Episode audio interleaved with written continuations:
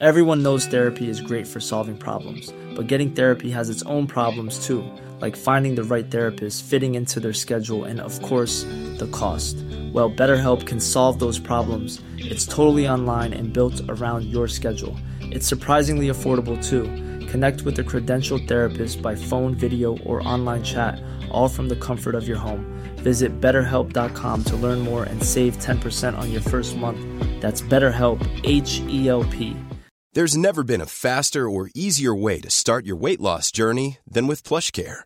PlushCare accepts most insurance plans and gives you online access to board-certified physicians who can prescribe FDA-approved weight loss medications like Wegovy and Zepbound for those who qualify. Take charge of your health and speak with a board-certified physician about a weight loss plan that's right for you. Get started today at plushcare.com slash weight loss. That's plushcare.com slash weight loss. plushcare.com slash weight loss.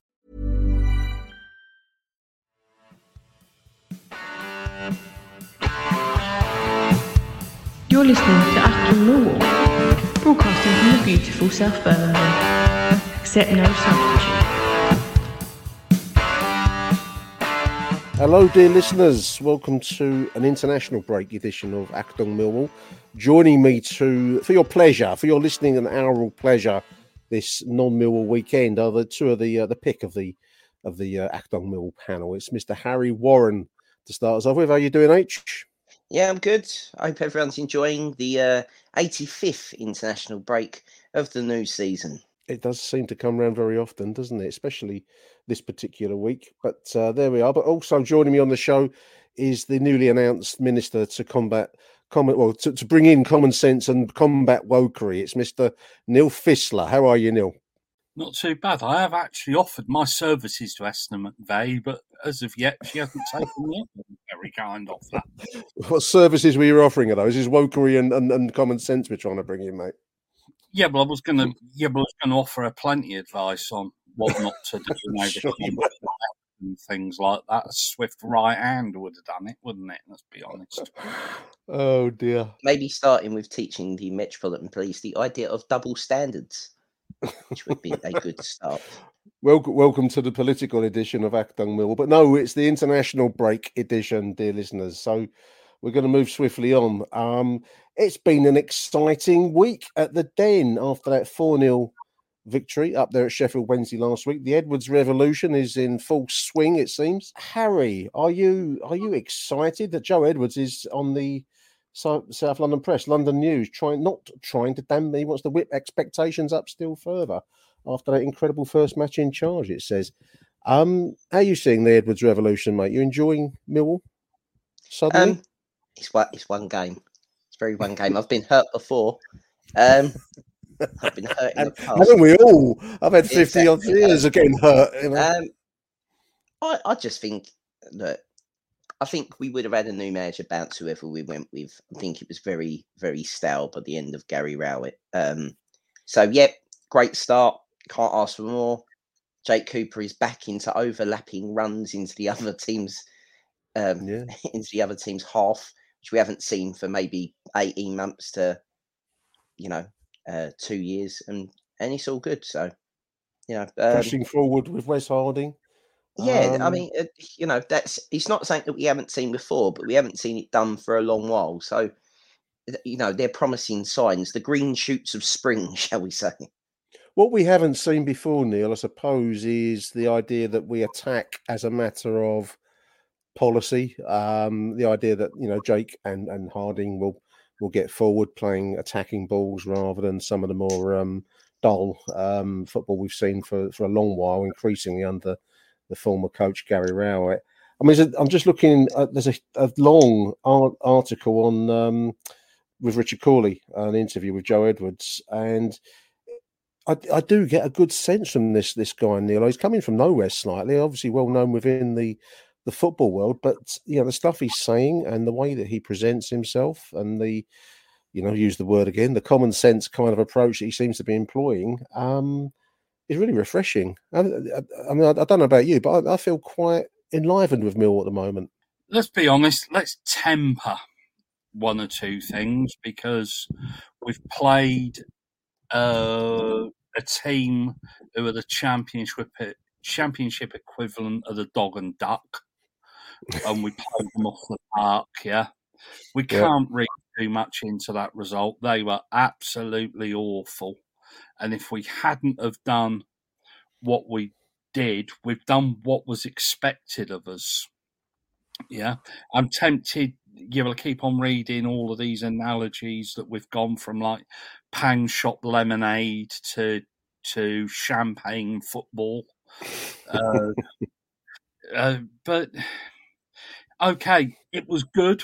We played pretty well, and that could have been a game in previous incarnations where we might actually have taken our foot off the gas and uh, ended up drawing it or even losing it. it. It would have been remarkable feat to have actually have lost to them because they were absolutely shocking, weren't they? Really shocking. It's nice Um, to beat you for Wednesday though, because I fucking hate them. I've never forgiven them for that fucking ghost goal. I still, I still sometimes wake up in the middle. Oh, of the the one night nil at the Den all those years ago. which basically relegated us with the Becco kit. I can't remember what year that was. Yeah, well, that Oh, was the idiot referee that actually allowed the goal celebration, wasn't it? Yeah. And I remember that. yeah, were them to take the uh, Probert, wasn't it? Lee Probert was the referee or somebody like that. Probert. I hold He- no grudge against them for that. I mean, what, what I would say, and, and I think just just just to just to touch on what you've said there, Neil, because I did watch the whole game back for you, dear listeners. I suffered and watched the whole game on on Millwall TV. Um, and what what you got to say is, and I think Joe Edwards says it here. In fairness to him, in this interview with Rich Cawley, he says the first fifteen to twenty minutes were tough. I would say the first half an hour up until the goal. Um, Wednesday weren't brilliant for sure, and I, I take that point that you've made. Neil. They they created a few moments where a better team, a better set of strikers, might have scored a goal. Um, they had they had moments and opportunities. Uh, you know, so the game, as every game, swings on small moments, and they didn't get their chances. Uh, didn't take their chances, and we did. Um, but they they weren't um, completely out of it initially. Once we started to, once we got in front, and this is, I think, the big contrast with the Rowett regime, Harry, is that we we pressed forward and we carried on pressing forwards. We we put our foot on the neck, so to speak. Whereas the inclination always under GR was um, take your foot, you know, defend it. Um, you know, 2 0 up at half time, we would have seen a very, very different defensive display in the second half. Whereas, at least as an initial impression, Joe Edwards seems to be more committed to going forwards. Inevitably conceding a cheap goal at some point, and then Yeah, we, we might on. have seen it through for 2 1. I don't know. But whereas under Edwards, um, he seems more committed to pressing his foot on the neck, you know, so to speak. And um, we carried on attacking, we carried on going forwards as ever, as Neil said, against the poor side. But that change in approach, if that's how it's going to continue, and all of the interviews he's doing seems to imply that's going to be his policies to go forwards more. That's that's got to be music to our ears. Well, it's more Millwall, isn't it? It's Millwall would rather we'd rather go out on our shield in every single way. That's just Yeah. the, that's just the club. We'd rather you have a go, and we are the club for the big occasion, or have been for our history. We live on moments. We we we accept that we're not gonna we're not gonna win the league. You know, we're not going to win the Champions League, and we're not going to win the Premier League. So you live for the moments. To try and have a go all the time isn't a bad isn't a bad philosophy. Okay, we'll accept not having a go against a Man City if they come to the Den or someone like that. But you know, there's most of the teams in the Championship, I'd say, are as good as us, or if not a little bit worse, basing it on last season. And we shouldn't really fear anyone other than the ones that I expect to, you know, roll through the division. And um, I think it got to a point where uh, with Rowett, you knew that we were just going to try and defend, and teams had worked out how to beat that defence, and and therefore it was a failed sort of a failed policy by this season. There was something I under Adam Sure. Barrett that we were playing a lot better football. Mm. And uh, yeah, you actually noticed a difference when Adam Barrett took over. Yeah, I'm not quite sure if it was just that Rowett ball wasn't there anymore, but you seem to enjoy games more.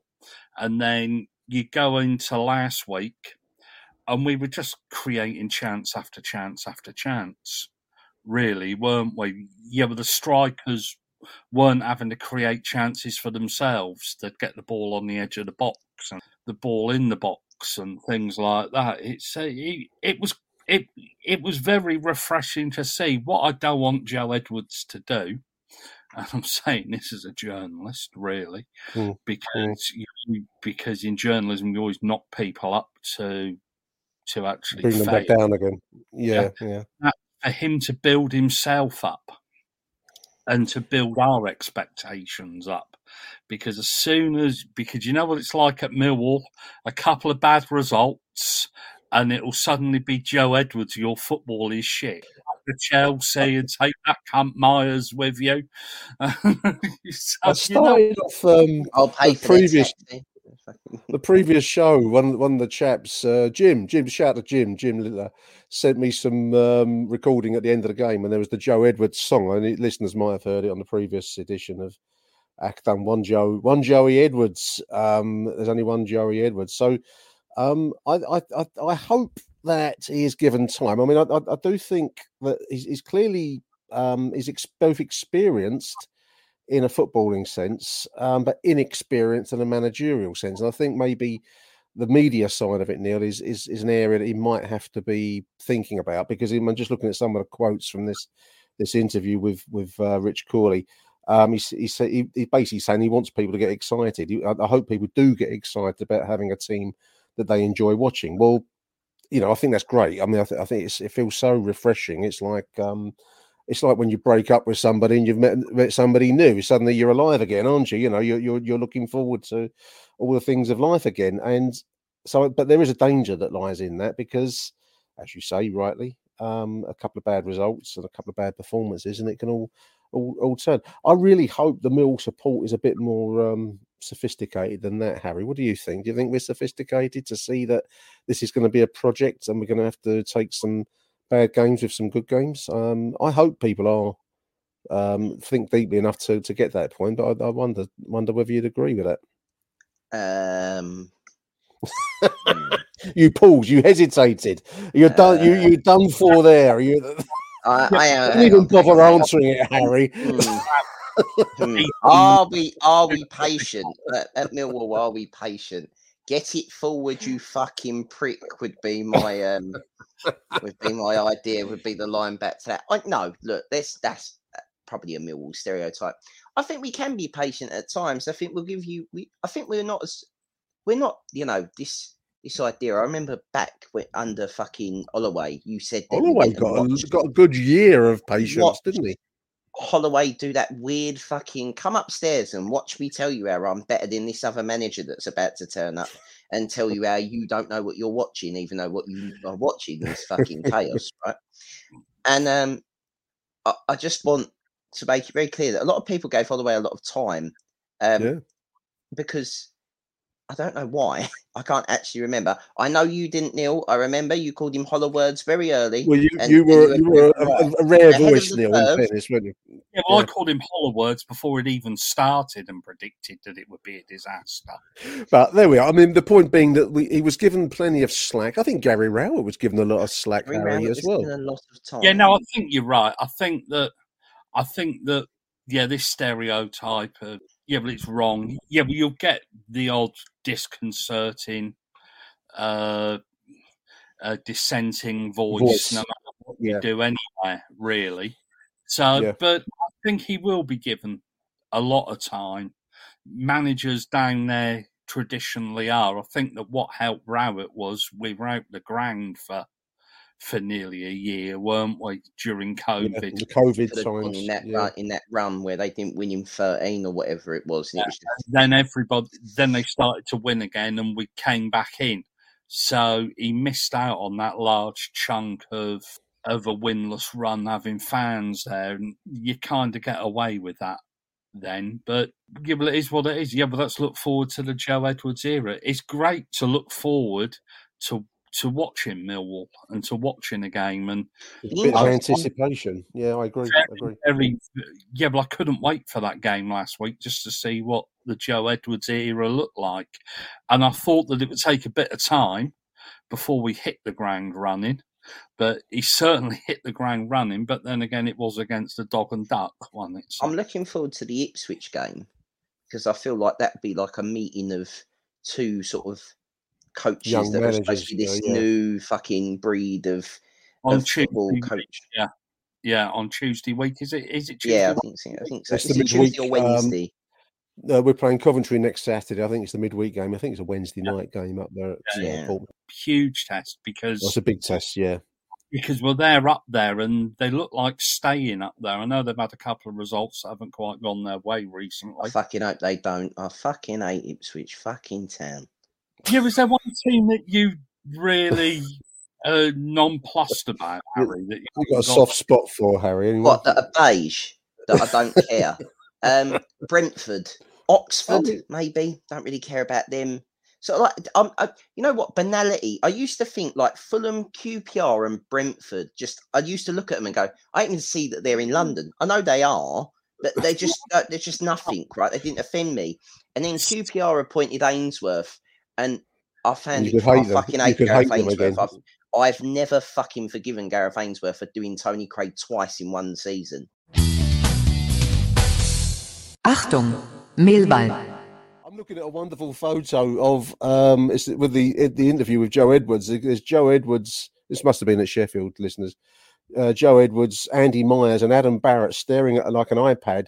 And Adam's got like the, a wondrous look on his face, like these South Sea Islanders that have never seen the 20th century. And you know, when, What, when like, they're American, like, like, like they're trying to give them fucking bananas, or like they're trying to well, give no, them a there was a, like all there's a that kind of shit. Yeah, Well, they call it the cargo cult. When an American bomber dropped some stuff out of, a, you know, over over an island, they they thought it was God talking to them or something, you know.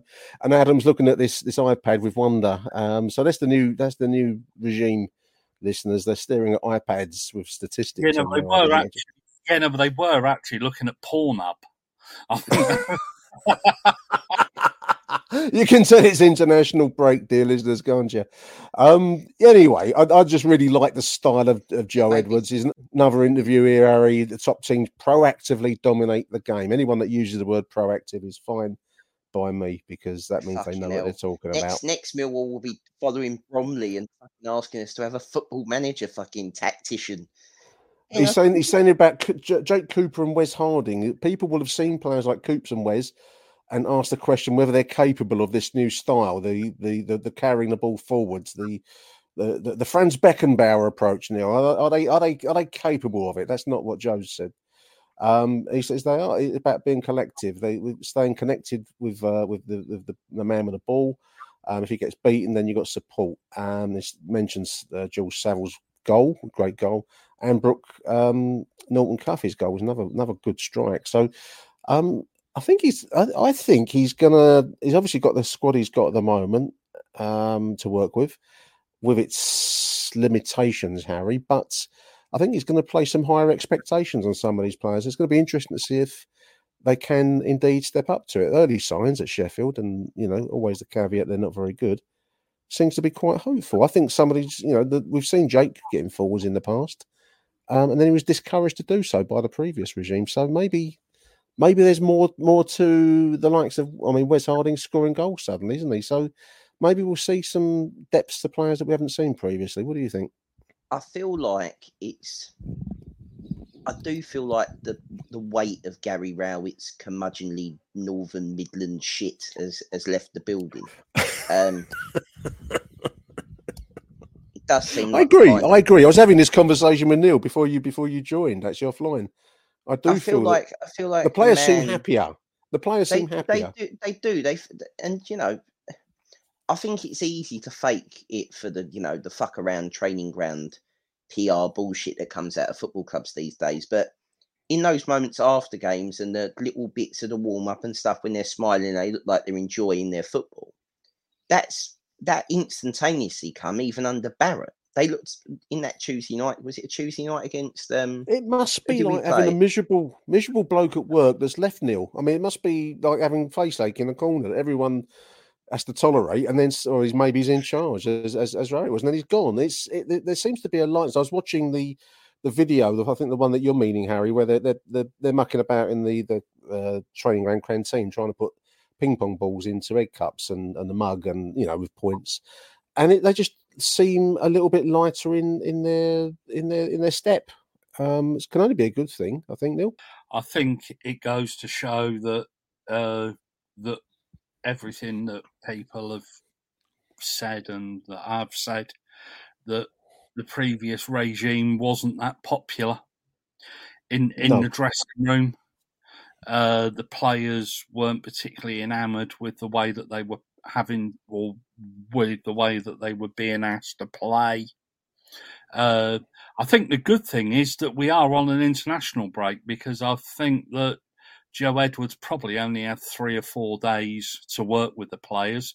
By couple all- sessions, I think I read. Yeah, yeah, by all accounts, they were very long sessions. They were two and a half hour sessions, as opposed to hour long sessions or whatever normal training session is. So, provide I would have thought that he would have given them a couple of days off at least, and then it will be back in, except for those players that are away on international duty. And he'll really better get his point across and his ideas across in the next week. And he's already had probably had two, three, four days of working with the players. So Yeah.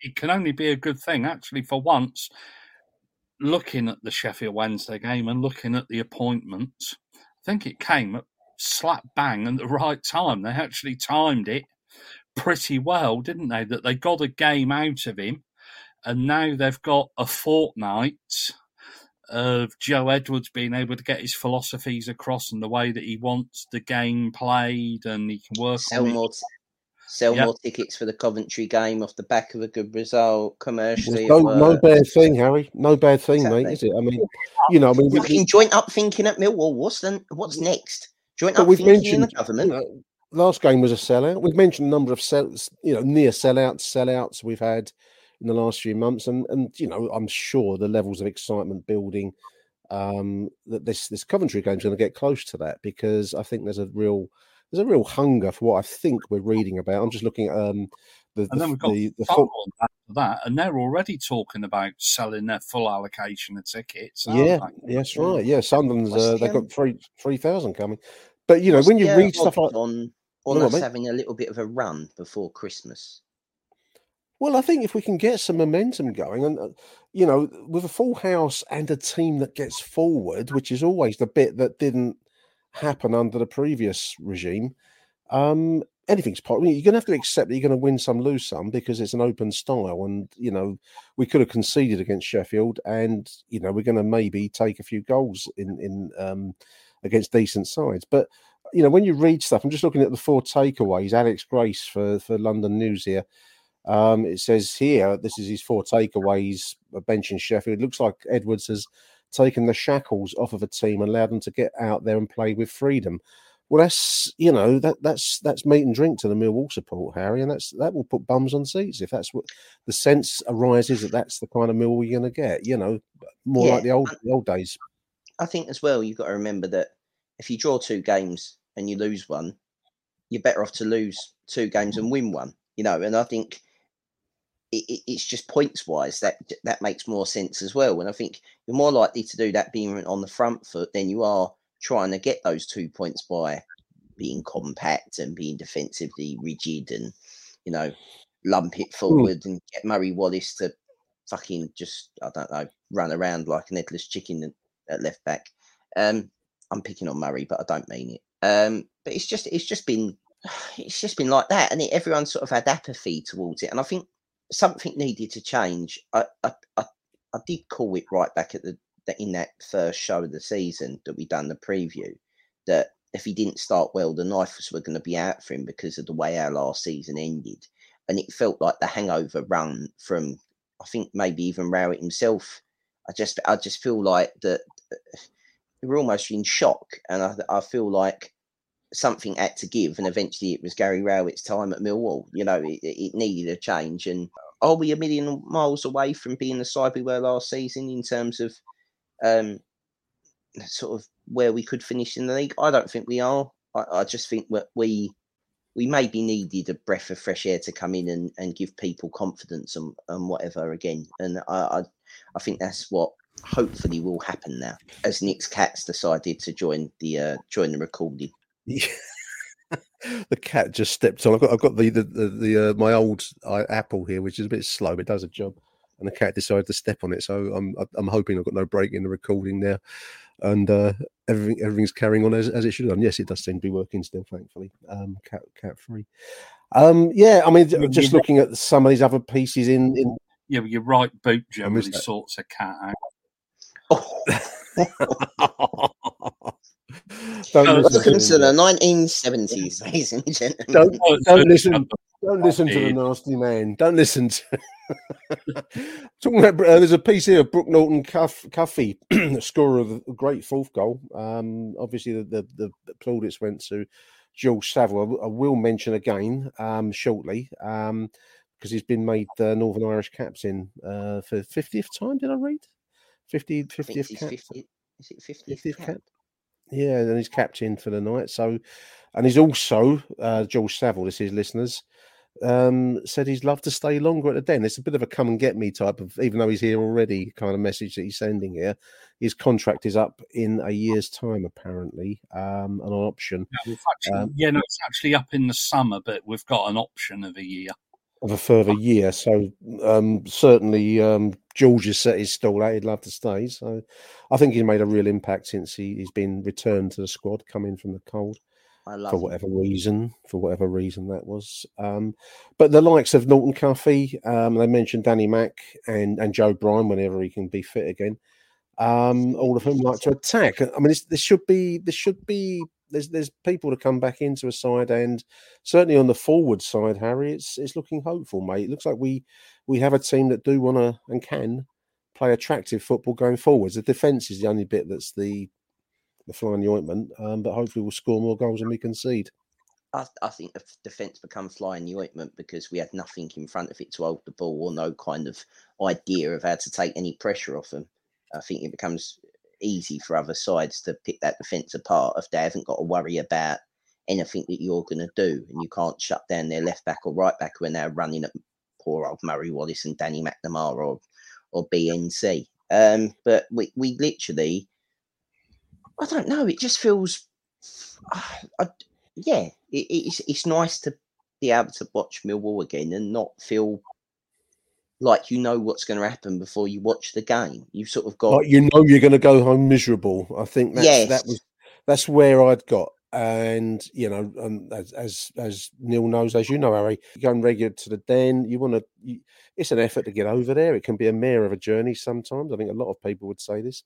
You want to at least feel like you've got some chance of an entertaining game, and win or lose, that somehow you've seen a spectacle of some sort, and that wasn't happening for a long while. It hasn't been happening, um, and now Well, there's a sense that it can Yeah, no, it definitely. Then, yeah, what was our record? Somewhat like awful, we've awful. one six of twenty odd, was it, or something like that? yeah, it absolutely good. woeful, absolutely woeful record. And you want to, yeah, but that's your bread and butter, your home games, aren't they? Yeah, yeah. If you're not playing all at home, you're absolutely fucked. Aren't you? Millwall didn't get into the playoffs last season because their home form was fucking abysmal from January to May. That is the main reason why we never got in the playoffs. That is, Yeah, but that we didn't as that. a striker. It's just dawned on me half an hour into the conversation, listeners. A, we, we need to have an advertising break, but I haven't even done my pundit questions for this show. So I'm going to use the pundit questions as a chance to ask two questions for you. Punditgames.co.uk. Christmas is a coming, gentlemen, and this is a great football quiz game for the football head in your life. And each show we've been doing little teaser questions, give you a sense of the kind of questions that you get in the quiz. You get five questions right in a row, you score a goal and defeat your opponent over however many minutes you want to play it for. So I've got two questions for you, chaps. We're going to take a break after that and come back with the answers after the advertising break. But um, first one up, Neil and Harry. Answer after the break. This will be a Champions League question. This is a young Englishman who outshone Real Madrid stars at the Bernabeu in 2017 and announced his name on the European stage. He went on to start in the 2019 final, Champions League final, where his Tottenham side were unable to overcome Jurgen Klopp's Liverpool. Mauricio Pochettino, Pochettino famously compared him to both Xavi and Iniesta. High praise indeed. Compared by Pochettino to Xavi and Iniesta. That's question one. And that's a Champions League question. And just to give you a sense of the breadth of the questions that you get in uh, pundit games, listeners, is a Football League question, which I always find really tough. That was a tough one. I wouldn't have known that Champions League one, to be honest with you. This is a Football League question, chaps. This is a centre half, Ivory Coast um, international. He's played for Leeds, Leicester, and Cardiff, to name a few. He beat cancer. He's still playing in England with Middlesbrough. His career has taken in Scottish football, then Leicester, Trabzonspor, Palermo once, Leeds uh, United, Cardiff City in 2016 to 21, and 21 21 uh, Middlesbrough, 24 appearances, 46 international appearances for the Ivory Coast with one goal for international football. So we're going to take a short break. Be back after these advertisements. Ready to pop the question? The jewelers at BlueNile.com have got sparkle down to a science with beautiful lab grown diamonds worthy of your most brilliant moments. Their lab grown diamonds are independently graded and guaranteed identical to natural diamonds, and they're ready to ship to your door. Go to Bluenile.com and use promo code LISTEN to get $50 off your purchase of $500 or more. That's code LISTEN at Bluenile.com for $50 off. Bluenile.com code LISTEN. Hiring for your small business? If you're not looking for professionals on LinkedIn, you're looking in the wrong place. That's like looking for your car keys in a fish tank. LinkedIn helps you hire professionals you can't find anywhere else, even those who aren't actively searching for a new job but might be open to the perfect role. In a given month, over 70% of LinkedIn users don't even visit other leading job sites. So start looking in the right place. With LinkedIn, you can hire professionals like a professional. Post your free job on linkedin.com slash people today. Hey, I'm Ryan Reynolds. Recently, I asked Mint Mobile's legal team if big wireless companies are allowed to raise prices due to inflation. They said yes. And then when I asked if raising prices technically violates those onerous two-year contracts, they said, what the f*** are you talking about, you insane Hollywood ass?" So to recap, we're cutting the price of Mint Unlimited from $30 a month to just $15 a month. Give it a try at mintmobile.com slash switch. $45 up front for three months plus taxes and fees. Promo rate for new customers for limited time. Unlimited more than 40 gigabytes per month. Slows. Full terms at mintmobile.com.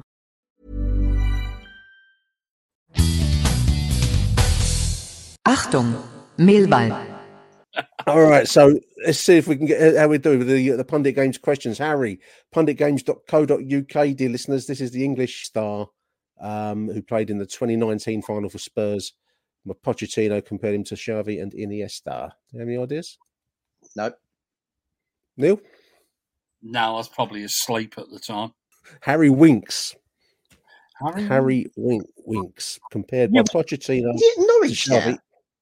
Don't know. Don't know. There is. No, he played in the final apparently. Um, it beat me. And second question, football league question. Um, the Ivory Coast International, Leeds Leicester, and Middlesbrough currently after beating cancer. Um, any ideas, boys? Sol. Bamba. Sol Bamba. Excellent. Well done.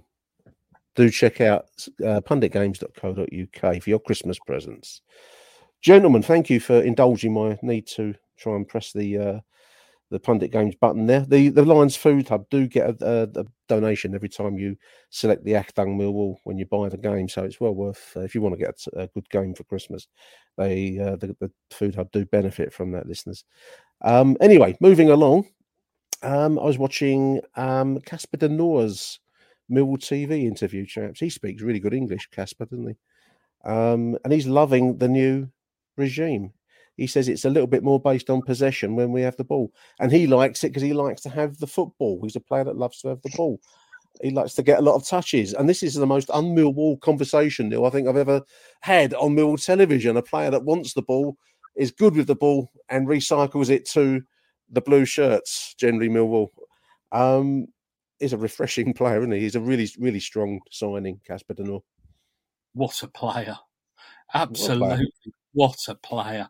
Uh, Can anybody remember him having a bad game No, this season?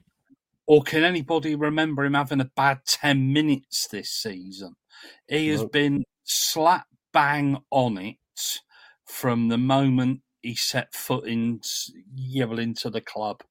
And SE sixteen. yeah, um, yeah. Well, let's be honest. Aldo, I know that H probably won't like him, but then again, H doesn't like very many people. I don't mind Aldo. I've got nothing. I've got nothing. I've got nothing but respect for Aldo. To be fair, Aldo has pulled off an absolute blinder with this one. he does one a year, doesn't he? Flemming, Denor. Uh, I, I, I'm waiting I, for the I next think I one. think he.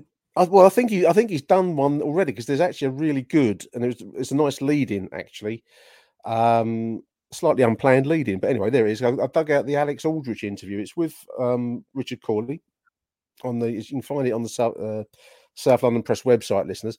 And it's a really in-depth interview with Alex Aldrich. It's quite an interesting interview, and it goes into how they found and uh, did the deal to get Joe Edwards through the door um, at the Den and Andy Myers, because there's also another piece on Andy Myers, which is another interesting um, articles with lots of talk about Joe Edwards. Um, but Andy Myers also has a fairly good uh, track record um, with Chelsea, obviously, but he's also coached in Holland with. Uh, with uh, uh, Vitesse Arnhem, so you know he's, these are uh, men that have clearly uh, coached and worked at some with some pretty high level uh, individuals. But it's, it's just interesting. Alex goes into how um, and the kinds of things they were weighing up in the in the process to settle eventually on Joe Edwards. Um, apparently, Aldrich, uh, Alex Aldrich, um, had contact with Edwards when he uh, Stoke signed a Chelsea player called Lewis Baker in January 22. That's when Alex was working for Stoke City.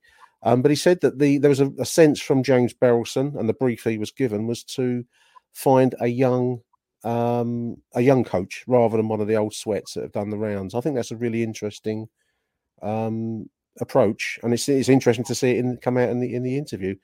Um, just and it's in all, yeah, there's no way that he should be with us. So Aldo No. pu- pulled off an absolute blinder, as yeah, well as he did with the young Irish lad, Marco. Mark. The thing is, The, fantastic. thing that comes him. across here, and, and you're you're a man with connections, Neil. Um, but he's the the, the, Aldrich Alex Aldrich um, contact list seems to be quite extensive. He says, in my role, it's important to have connections with the people who you can speak to at other clubs about players and clearly managers. So you start doing your homework to find Gary Rowett's successor. And there was a big volume of people who spoke very highly of Joe Edwards, uh, Chelsea, Everton, and then the FA, obviously a lot of people spoke highly, recommending Joe, and spoke about his, the levels of his uh, coaching ability. He's an intelligent and deep thinking coach. Um, I think, I think you know, if we're going to identify, um, you know, it's early days for Joe Edwards, but you know, given these kinds of ingredients, who knows how it'll work out for him? But you can't do much better than appoint somebody that looks so clearly to have all the right ingredients to do, do a good job. And I think we've got to congratulate uh, the club, uh, James Berylson for setting the brief, but also Alex for finding the man because you get a sense reading this that um, he, he was a big player in in in the um, in the deal to bring Joe Edwards in, which I think is interesting. Yeah, what I, I think yeah, what tickled me actually last week was the thought of Alex, who I've known for a long time, long time, yeah, phoning up and asking Jose Mourinho or uh, or yeah, Thomas Tuchel, yeah, because big because part of the process is they give references, Yeah. and uh, and Joe Edwards referenced it in his welcome interview, how in depth Alex went to speak to his references. So if you've stuck. Uh, Thomas Tuchel and Jose Mourinho down as your reference. Hello, yeah, hello, they're vouching. They're vouching for Can you, your. can They're you vouching imagine, for your. can you imagine yeah. him ringing, ringing up fucking Jose at Roma, who's having a torrid start to the season at Roma? Brilliant. I've got no fucking time for this. Fuck off. yeah, but it's just absolutely superb that you that you, You yeah, work for who? Who? Who Yeah. you work for? people down and then you have to phone them up for a reference. And yeah, you could stutter through the conversation, couldn't you? Yeah, it's like It's whenever an I've spoken- interesting, interesting Wow. part of the piece here, Neil. I mean, and it makes a good point. 'cause one of the criticisms when we did our first Welcome Joe Edwards show or reaction show when it was first appointed, there was quite a few, were quite a few voicemails expressing doubts and concerns about his inexperience and and all the rest of it. To some level, those doubts maybe for some will, will be remaining. I don't know, but just reading this this article here is uh, Rich said compares uh, the the pressure that you get working for a club like Chelsea in their academy that they're not spending money in these academies with the intention of not producing players. There is a pressure to producing the goods there. Um, he mentions Roman Abramovich at the time being, um, you know, following the academy's work closely. Uh, money's being spent, and there is a pressure in in in in finding um, and producing names and players. And he mentions quite a few players here that have come through their their system. So, Yeah, did um, they keep any of them though, Nick? Uh, Nick, rather. Well, that's a, but that's not going to be down to Joe Edwards, is it? That's going to No, be but, but Yeah, that's well, going to be part of their brief. Yeah, but part of their brief is he yeah is under financial fair play is to produce players and then sell them. who knows who knows how this is all going to work out and you know it, it's it's fine to say chelsea this and chelsea that i just like the idea that we have an aspiration to improve the youngsters coming through our system and to create a, what's the, the cliche the pathway the pathway is the cliche isn't it uh, into the first team because that's not been something that's happening as often as I would have liked, and many other Millwall fans because that's who we are. We we we produce good young players, and then we want to see them in the first team, and uh, we have to accept we're probably going to sell them at some point, but hopefully for a decent profit. Um, but it's an interesting piece, well worth a read. Any any listeners out there that haven't seen it, it's on the London News Online website, and um, yeah, I do have a do have a read of it. It's well worth it. Um, I had to laugh the other day, Harry. You're you're you're the closest thing I've got to the youth. Who's Harry? Who's sitting there looking hell. at me? And I had to laugh the other day because Romain Esse um, deleted a tweet. He, he's got a deal with Skechers does. trainers, and um, I replied back because I've also got a pair of Skechers, and I thought suddenly. If Romain Esse is is wearing Skechers, that makes me hip, and I'm going to be, you know, hanging with the the kids of Newham doing the R and B kind of breakdancing or whatever they get up to in, in the kids these days. I think it's more. had I think it's more like they running around stabbing people. If I'm being honest, that seems to be more of a thing that the kids do. There's a lot of that going on.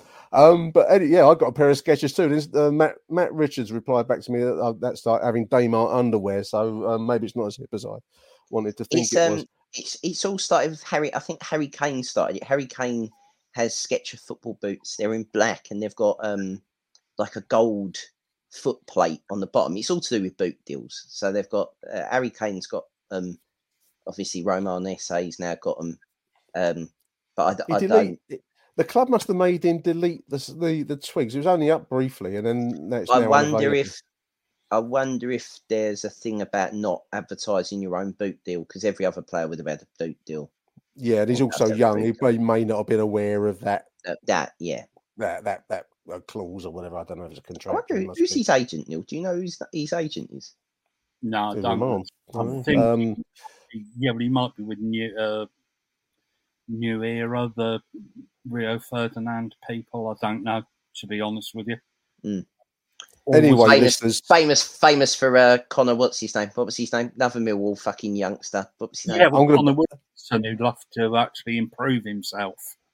I'm going to put a tweet out saying that I wear the same. Romain Esse wears the same trainers as me. That's going to be my next big tweet. Ladies and gentlemen, campaign. all football. Just, just my public service announcement to say how much down with the kids I am. Football boots should be black.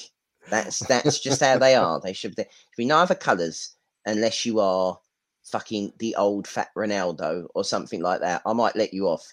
But if you're a centre back, you wear black boots. I don't understand. I, I just don't understand. Now, maybe this is old man, you know.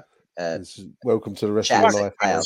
Point H, he's Hmm? actually with the Unique Sports Group. oh, who who who runs that?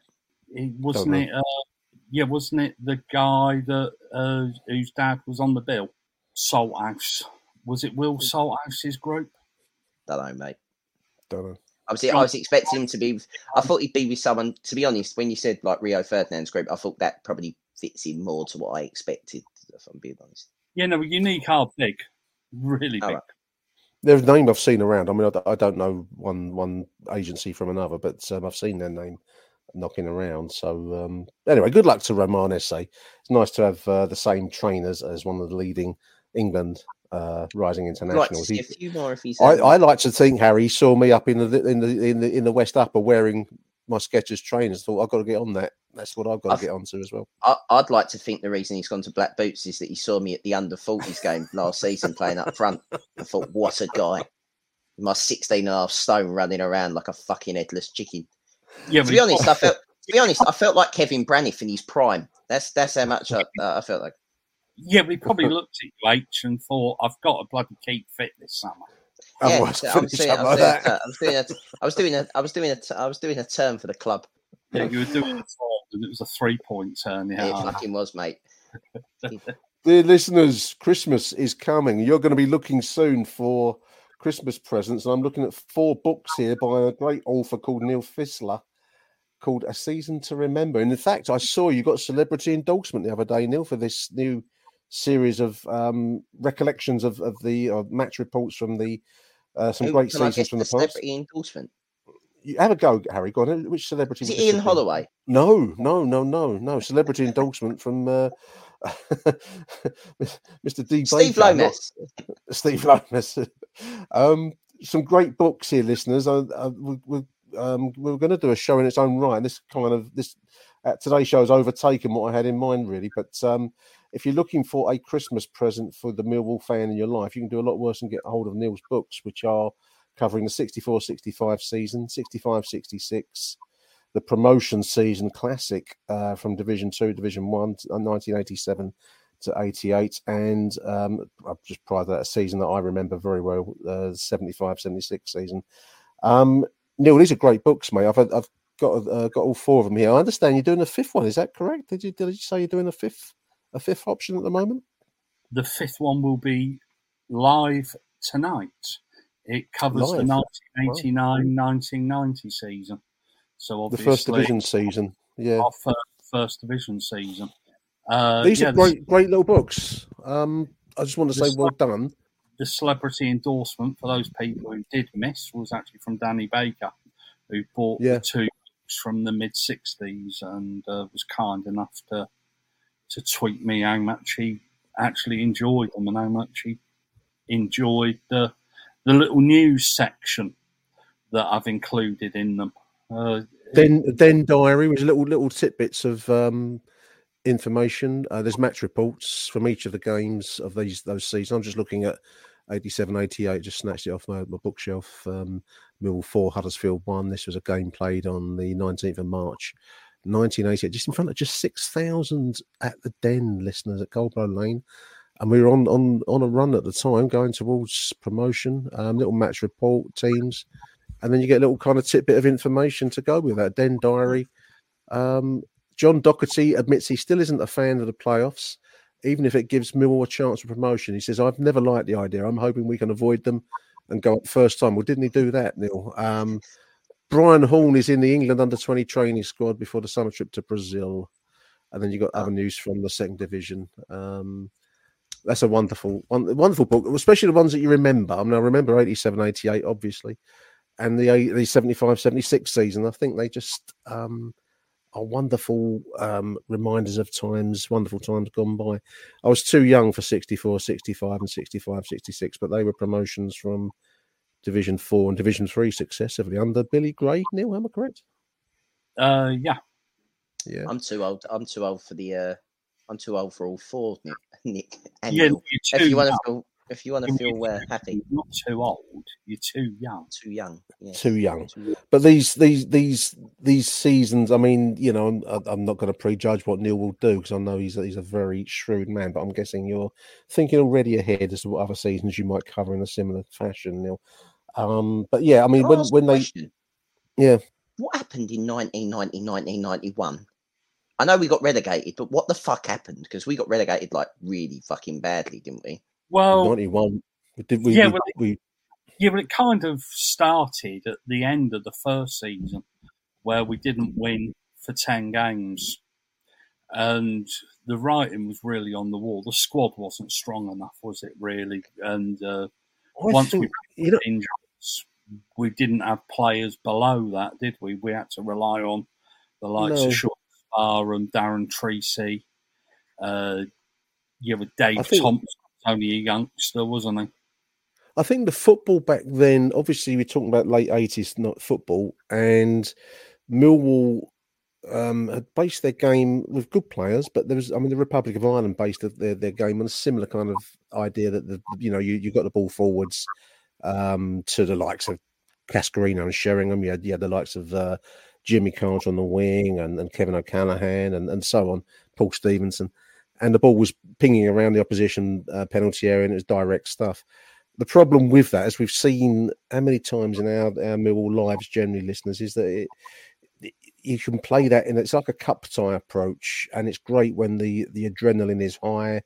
Coldblow Lane, as it was then, was was in full fury, um, but you can't sustain it across the whole league season. I would rather think that's what we found in 87, 88 now, because once we got past the the Christmas point in that first season, um, the the it just became harder and harder as teams started to work out ways to beat that that system. There were some good teams around at, the, at that point. I remember well the, the most cataclysmic match I've ever been in, really, in some ways, in the, the Millwall game, Millwall situation was when we played Liverpool at the Den, and this would be late in the 87, 88. See, I think it was around about March, if memory serves, and it was packed. Um, there was officially 23,000 in Coldblow Lane which was which was very packed.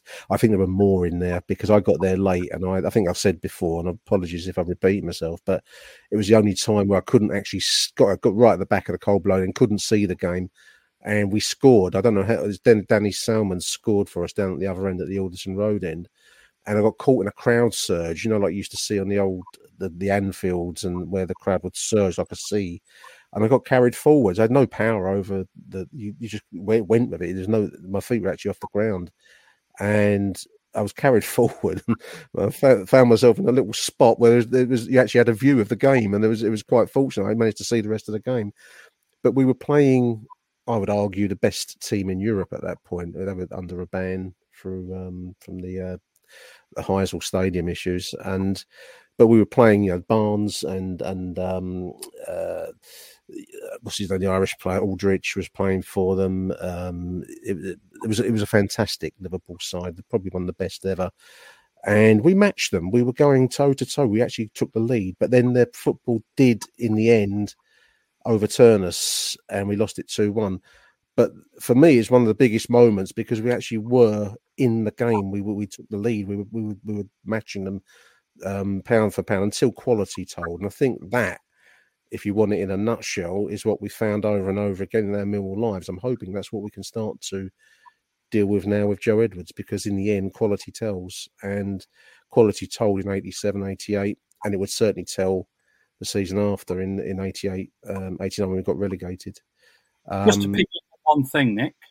Yeah. Uh, the Liverpool game was actually in 88, 89. And right. uh, the 87 88 was the promotion winning season. Of course, of course. Yeah. No, we of course, played, you're right. Yeah. It's the, yeah, well, we played This was the second division season. We actually played Liverpool right at the end of that that 88 89 season. Well, it was actually a game that was postponed to allow Liverpool to play Celtic in a Super League game uh, or Super mm. Cup match in Dubai. Uh, yeah. So it's put back till the end of the season. Liverpool were on a huge run. They're on a very, very long run at the time. You able to know that because I only wrote the match report in the last couple of days. Yeah. And uh, and we got caught out. We actually got caught out by a very, very poor refereeing decision by Alan Gunn, a Sussex referee, right. uh, for Liverpool's second goal. He overruled a linesman's flag. And uh, they scored okay. and won two one. So we were kind of we were kind we were of there about. Yeah, yeah. Well, we were. We were in it. We were, we were, title contenders, Neil. League league That's what I was going to say. Yeah, well, we were spoken about as title contenders right up until March, the middle of March. And uh, I think we, we, we beat Aston Villa 2 0. I remember we, we went to Arsenal, drew nil nil when Les Briley scored a famous long range shot that was given offside, I think. Um, but we that's a goal that contenders. basically could have robbed them of the title that my dad talks about even now. It's like yeah. the, it's one of my dad's like visceral memories of fucking it, Millwall support. You, you, your old man would take that, that to his final days, Harry. That yeah. that's the kind of thing that will hurt forever, you know. Because it was, um, but yeah, I mean, robbed up library kind of thing. we were we would we we were contenders. Uh, the only thing I would say, with the benefit of hindsight, and you know, listeners tell me if you see it differently, is that we we just we had a fantastic first choice eleven, but we didn't have the depth. And Neil's mentioned some of the players that we had to to fall back on. Um, whereas other sides, were, well, was Liverpool we've, we've mentioned already, but yeah, that was the season I think that Arsenal won the the title with the last kick of the game, the famous Michael Thomas, um, yeah. you know, live on TV. So, um, yeah, I but mean, it was. 88, 89. My, my question yeah, kind of goes well. to like why the why the next season did we go from? I know we only had eleven. Why didn't we? Why did we do Millwall, shall we say, and and not build on what was a great first season in in the top flight and and why did it go so badly wrong? Because I've, I've never, everyone talks about, you know, as someone that didn't live it, everyone talks about that season, but no mm. one really ever kind of, it's no one wants to talk about that season. It's almost like it's been erased. It's just like, oh, we're, uh, we were in there for one season. Everyone sort of doesn't talk about the, the, the relegation season. Obviously, I understand why, but what you're really talking about is, in my opinion, listeners, is one year. That's 1988 because you've got the back end of the 87 88 that the book Neil's done covers. So we really only turned it on that season from the Christmas of 87 onwards. So you could say, say January 88 was a was an adrenaline rush towards promotion in the uh, in uh, April May at the end of the season. Then the the the incredible elation of being in the first division across the summertime we had signings coming in. I remember Ian Dawes signing for us, and I think George Lawrence signed for us in was he the previous season? I can't remember how it went there, but we we we had the rush, the adrenaline rush of getting into the first division. So the opening games of 1988 from August through to September, I remember well beating Everton two one at home. Um, the first game in the in the top flight against Derby, beating them one 0 um, and it was like like 1988 was one huge cup run, Millwall Cup run. You imagine every game you're going to, you have the the adrenaline high of a big cup run with the prize just within grasp all the way, and then into the first division, and suddenly, incredibly, rather than being bottom of the table and losing like by three, four goal margins, as all of us probably privately expected to happen. Lo and behold, the cup runs idea continued, and we had some incredible games. I mean, the the atmosphere against um, I've probably mentioned this before. Forgive the ramblings of an old man, but the atmosphere against um, Everton, Nottingham Forest, I've mentioned a few times, was incredible. You know, you you you left the den with your ears ringing like you'd been at the front row in a, a Led Zeppelin concert or something. You know, where you, your ears were slightly blasted by the noise of the halfway line. Um, the problem with a cup run, Harry, to answer your question, is it runs out, and you can't live forever like that. If only you could. Um, and I think if you look back now, all these years later, we we had a good 1988. Actually, the 89 it all started to fall away. We never really invested. Um, when yeah, we did invest, yeah, money. When we did invest, Neil, we invested badly. We invested in Goddard, didn't yeah. we? Invested in a, invested in a new stadium, didn't we? That was what the Den was announced then, wasn't it? Yeah, well, that came to pass afterwards. It, that came to pass later with the. Um... one or two questionable decisions at the end of the 88 89 season. Teddy Sheringham got sent off in the game. Yeah. Um, and and he dropped him uh, for a couple of games. And despite being, and yeah, yeah, yeah, John Docherty dropped him for a couple mm. of games.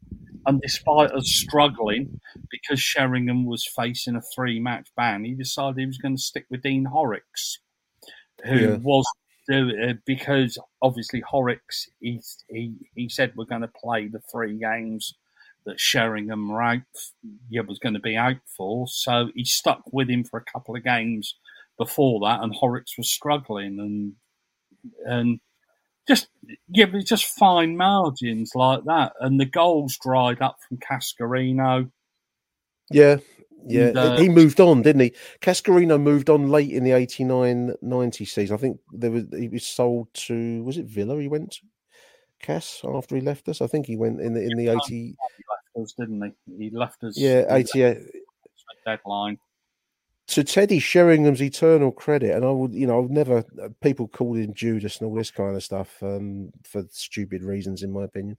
But he actually stayed around because you asked. well, he went to West Ham in 2004. Yeah, Yeah, but but what he also what he also did, Harry, was he stuck with us in Division Two. He got relegated back to Division Two with us, and stuck around for that. You asked at the start of the conversation about 1990, 91, when we we came very very close to certainly playoff. We we we, we got beat in the playoffs, didn't we? We should probably have made it into the top two that season. But his goals, I think he scored was it thirty eight goals that season? I can't remember how many he got now. He got, But, he you- got about 33 in the league, didn't he? Or Yeah, plus other comps. Yeah. So he stuck around and he he stayed with us. In I mean, players wouldn't do that now. So all any any listeners that want to call him Judas, well, you know, Judas didn't stick around and and helped try and get his team back into the first division. So um, take that with a pinch of salt. Um, anyway, four four great books here, Neil. Um, they're all for sale at victorpublishing.co.uk. Um, I'll stick a link with the this this show. We've put links out already on on the uh, Twitter feed. I just recommend anyone to buy them. They're, they're, each one of them individually, will you'll you'll learn stuff that um, either you remember or you didn't know. Um, I remember 75, 76 and 87, 88. Two fantastic seasons. 75, 76 is my formative season. First time I ever tasted success at the Den. We got promoted from the third division to the second division, and there's Trevor Lee on the front cover, one of my favourite ever players. So, you know, uh, for anyone in your life who knows these seasons or is a Mill fan, then these are great, great buys. A season to remember by Neil Fissler. VictorPublishing.co.uk. Um, Achtung, Millwall. I also want to mention the Achtung Millwall calendar, which is in print at the moment, dear listeners, which will benefit the Lions Food Hub. I've gone a theme of players of the season since my choice of players of the season since Your choice. North- the Oh, my okay. choice. Your choice. Well, I didn't, I didn't, I didn't choose Jordan Archer, uh, Harry, who was player of the season in 2016, 17. One of Is the that the. League One season? done H is that he's actually of yeah, of thirty seasons, he's picked out twelve players of the season. Oh, 12. Yeah. Yeah, So Sean, pub- Sean Hudson. Own players of the season. H. I could see, yeah, well, I could see your mind working there. Okay, that's good. That's You good. won't. You won't. No, it's it's it's, it's a selection. So it's one one player. What my choice. I mean, you know, that's it's not. You, you do anything in this life, you do your own choices in the end. So um, my choice from those players.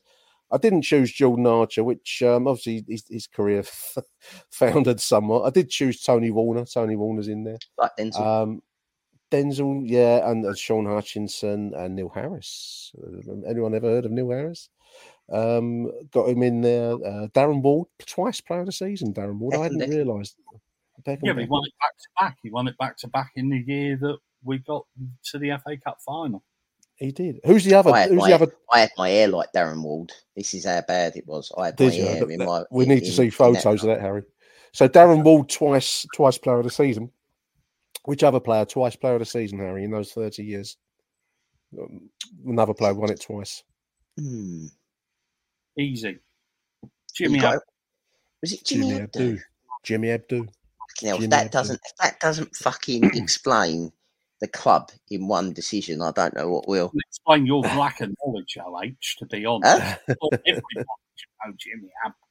Come on. Jimmy Mate, I've, Abdou. what I've started to what I've started to realise is I've I've sort of hit I'm, I'm moving towards my mid thirties and I You think I've nothing about Millwall.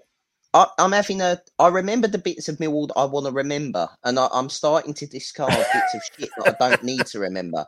Like I, for some unknown reason, still remember a midfield of David Brammer, right? And Dave Brammer was um, Stoke Yeah. player, wasn't he? He came to us. Um, fucking. I So. I remember and and shit forwards. If we want to do a show on absolutely terrible Millwall forwards, I remember all of our terrible fucking forwards. But you asked me a particular good Millwall player, I seem to re- disregard that knowledge because it's easier to remember the shit rather than it is to remember the good.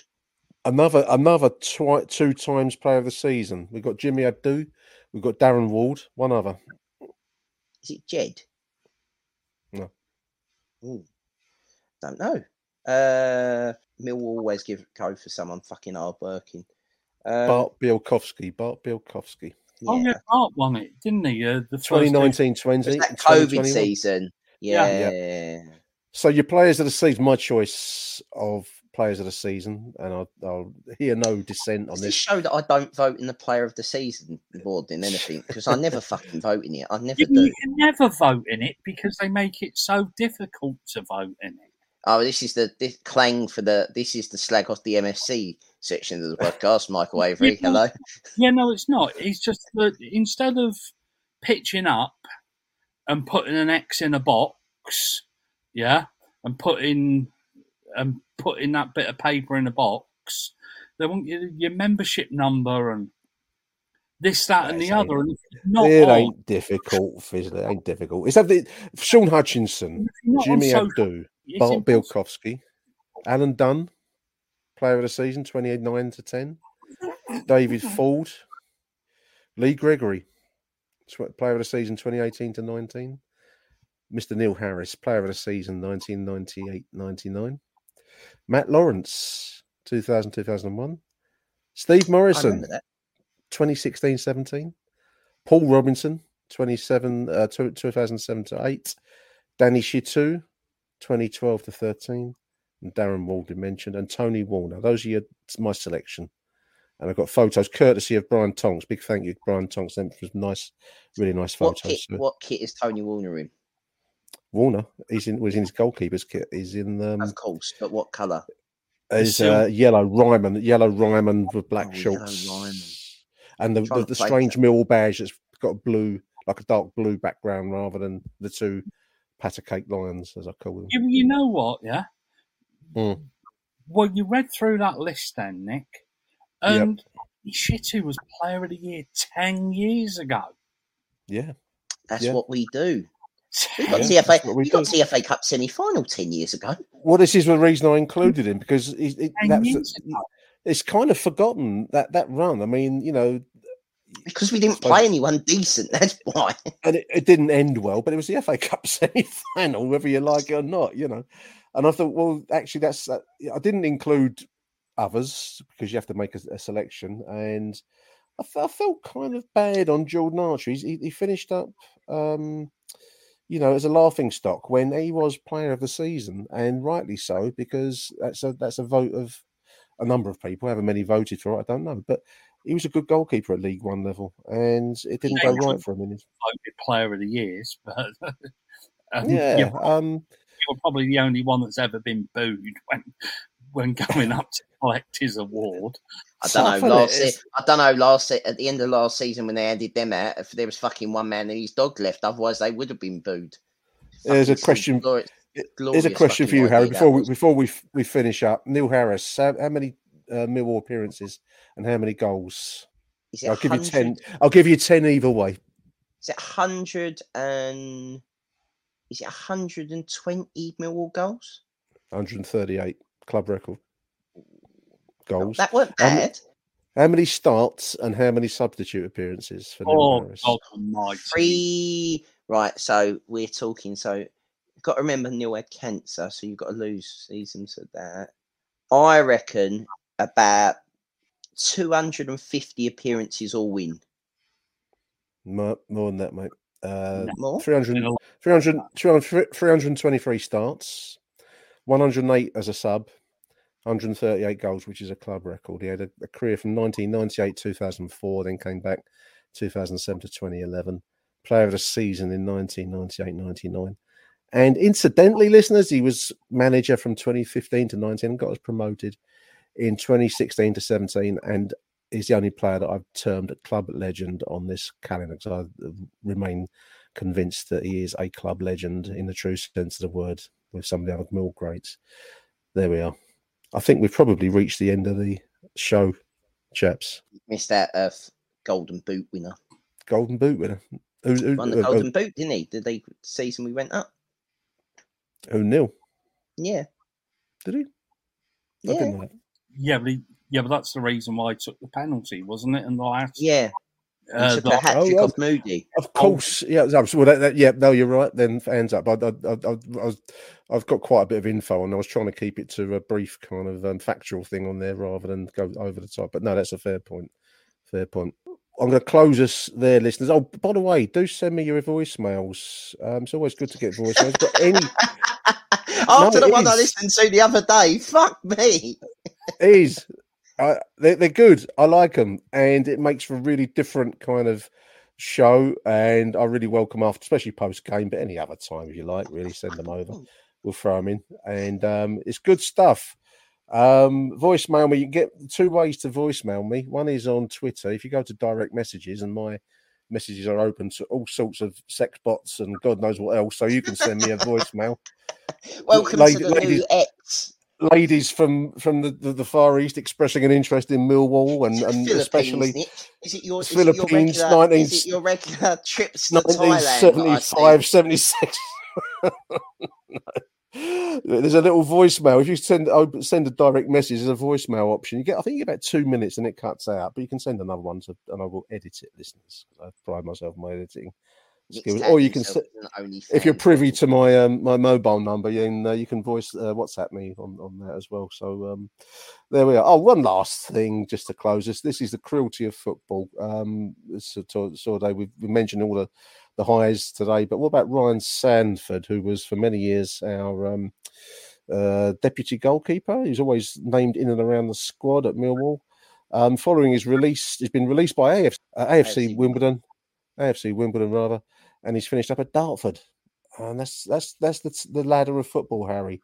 It's a long way up and a hot tumble down, isn't it? When it comes, Yeah, um, I think he's just a young goalkeeper who needs to play. I think playing is a playing Yeah. is an underrated skill for football players these days. They don't. he was enough. highly rated. I, Um, he was highly rated, wasn't he? Um, I thought. Um, but I don't think he's. I don't think he's too old. Goalkeepers have got a bit of a different different career, and they than than any other position. So hopefully he can rebuild his career I and, hope uh, so. I hope so. and go forward. I, I I have more hope for Brian than I do for Jordan, shall we say? But there we go. There we go.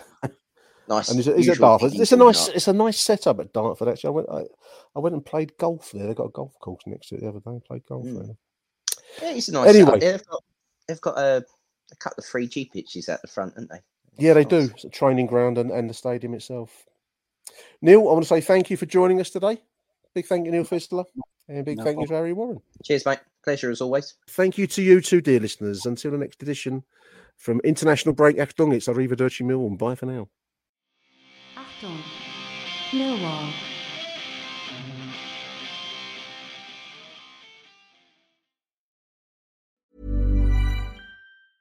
Mom deserves the best, and there's no better place to shop for Mother's Day than Whole Foods Market. They're your destination for unbeatable savings, from premium gifts to show-stopping flowers and irresistible desserts. Start by saving 33% with Prime on all body care and candles. Then get a 15-stem bunch of tulips for just $9.99 each with Prime. Round out Mom's menu with festive rosé, irresistible berry chantilly cake, and more special treats. Come celebrate Mother's Day at Whole Foods Market. Planning for your next trip? Elevate your travel style with Quince. Quince has all the jet setting essentials you'll want for your next getaway, like European linen, premium luggage options, buttery soft Italian leather bags, and so much more. And it's all priced at 50 to 80% less than similar brands. Plus, Quince only works with factories that use safe and ethical manufacturing practices. Pack your bags with high-quality essentials you'll be wearing for vacations to come with Quince. Go to quince.com slash trip for free shipping and 365-day returns.